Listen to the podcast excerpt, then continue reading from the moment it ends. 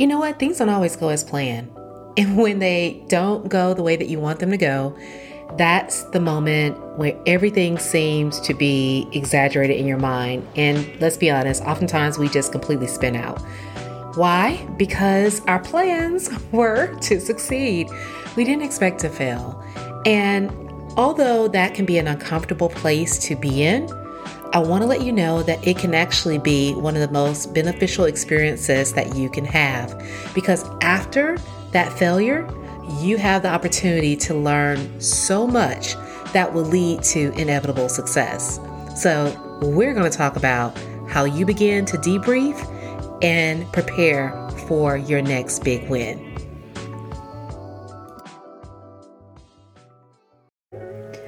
There's a misconception that we don't exist, that somehow our ability to excel at the highest level of our industry is limited, that overcoming barriers as a woman of color would be insurmountable. But what would happen if we decided to venture out on our own despite everything we're up against? I'll tell you. Welcome to the Black Girls Consult 2 podcast. I'm your host, Dr. Angelina Davis, a healthcare consultant, consulting coach, high performance fanatic, wife, and proud girl mom. I help transform female professionals into thriving solo consultants. And just like you, I'm wearing all the hats and doing all the things. So this podcast is to empower the busy female professionals to move past fear to start and grow a successful consulting business despite the obstacles you may encounter. We'll dive deep into consulting practice, business strategy, mindset, and more. So grab your cup of coffee or tea if that's your thing, and let's get started.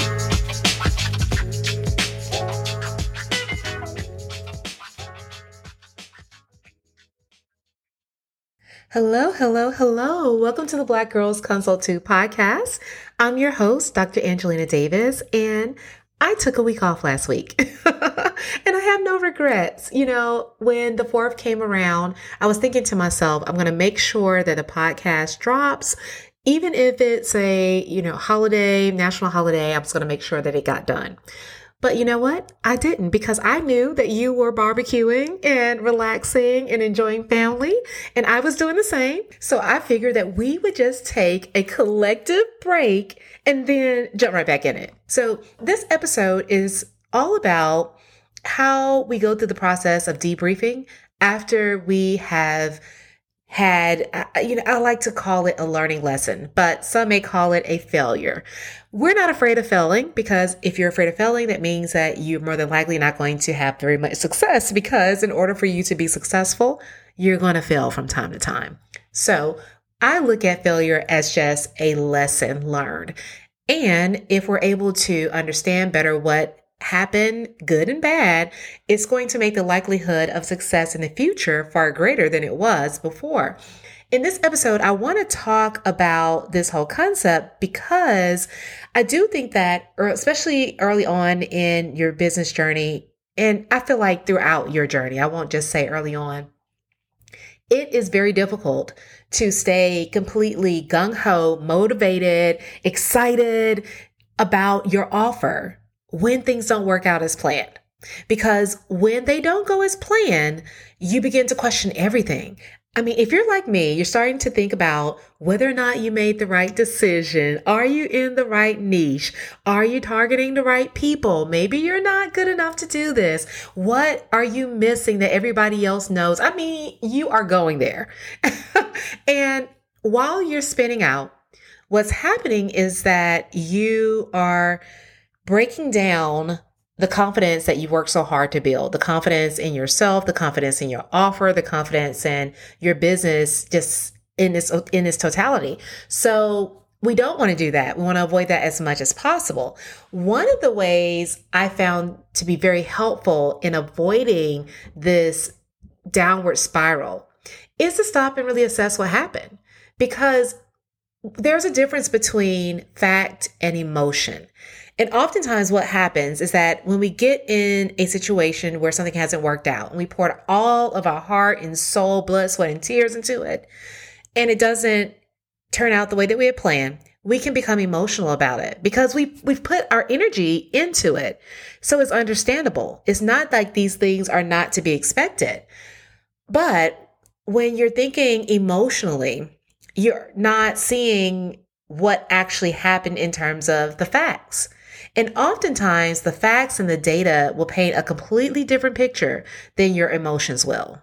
One thing that is super helpful in these moments is to assess what the facts actually say and the data actually shows instead of relying on emotion to drive you forward.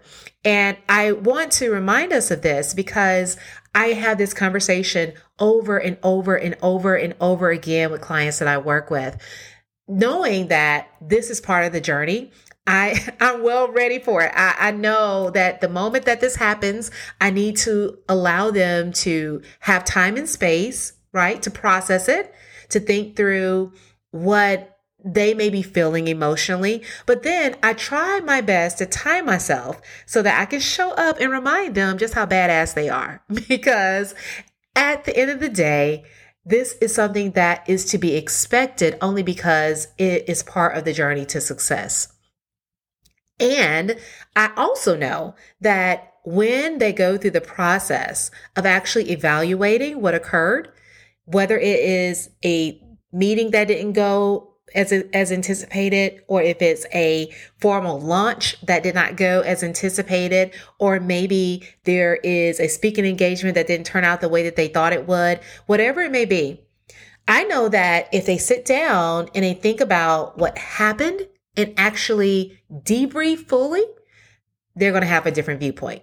So, what I want to share today is a process that I often work clients through to think about how their lesson learned, aka failure, has benefited them and what they need to do in order to move ahead. So, if you're ready to learn all about how to do that for yourself, then stay tuned. A thriving consulting business is built on a solid business foundation and a consulting code that leads you toward your ideal business and your ideal lifestyle. And the great thing about this code is that it works for any type of consulting practice, whether you help clients with professional development, business management, grant writing, IT, or something entirely different. This consulting code is not rocket science and is not beyond your reach. And when you crack the code, it can jumpstart the growth of your solo consulting practice and is what you need to know to get started and land your first clients and nothing more. This is a step by step process I wish I had so many years ago. And that's why I wanted to share this with you and how you can do this too. So, if you're interested in starting your consulting business and creating a desirable offer to generate leads for your offer and to make sales, then the consulting code is your solution. Visit www.excelatconsulting.com for more information.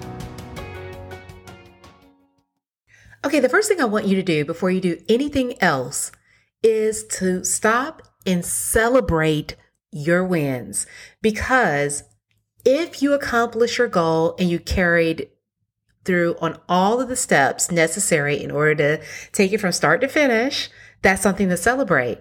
If you may not have reached your target, but you did get some signups for an event or a webinar, or if you did move to the next step with a client, although they may not have signed the contract, whatever it may be, if there was any level of progress forward, no matter how small the step, I want you to celebrate.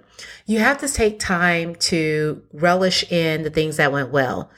And also, I think by doing this, it lets you know that there are certain things that you were able to accomplish when you went through this process. And those are the things that you want to do over and over again. So you don't want to forget them.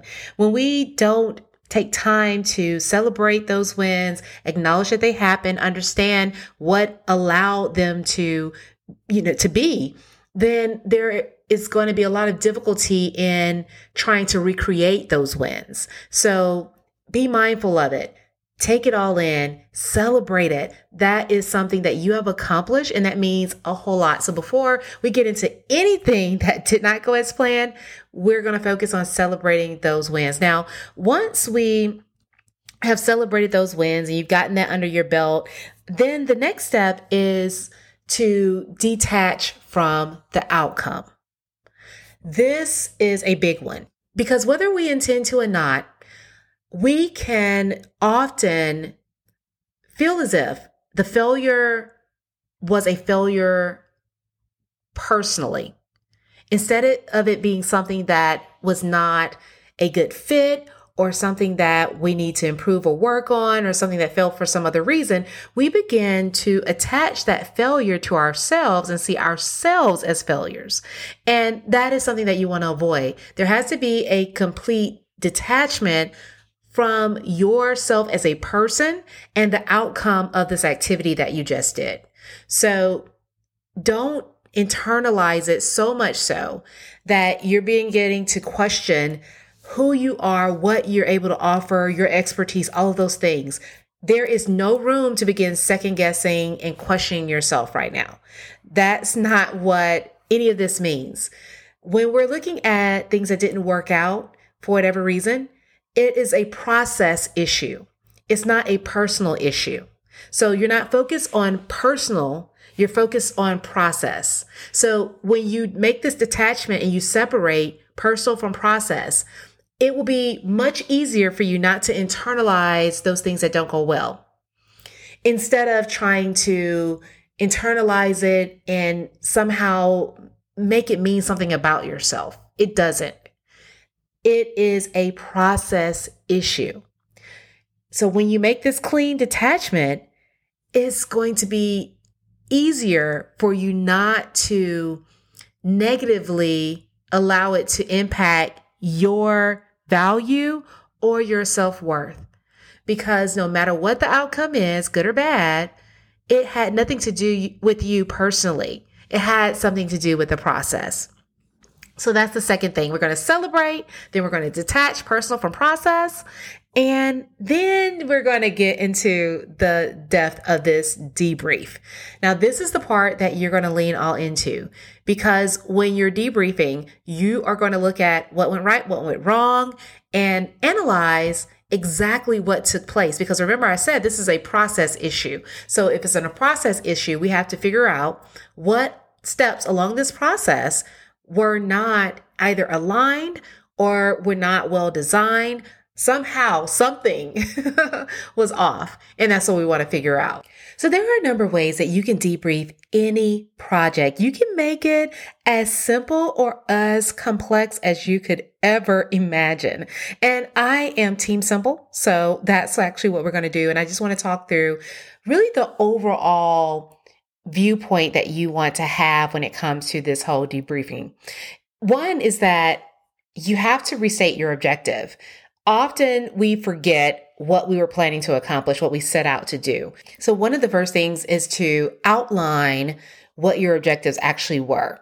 Because from this point forward, what we're going to be doing is making sure that what occurred we're trying to determine whether or not that was in alignment with the objectives that were originally stated. Because if it was not, then that is definitely going to be an area of improvement. But then also it lets us know whether or not we are working toward the right goal or objective. It may be the objective should be shifted if we are planning or desiring to do something different. Either way, we have to place ourselves in the right mindset when it comes to how we're judging our outcome and our process. And especially if we're working with other individuals, we want to make sure that everybody understands what the objectives actually were.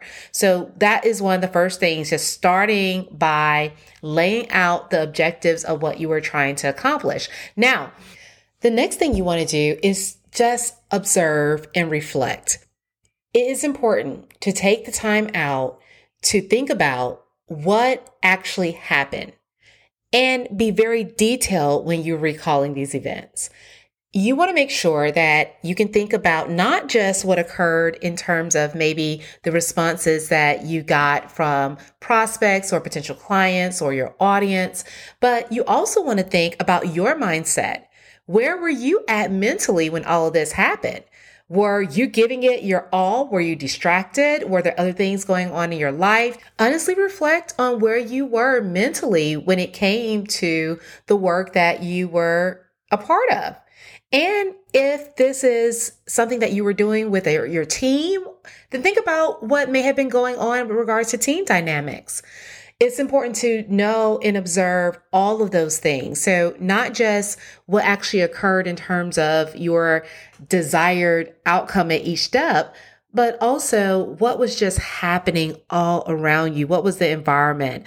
And I think once we reflect and gather that information, I think usually at this point is where we begin to see that there were a lot of other things at play.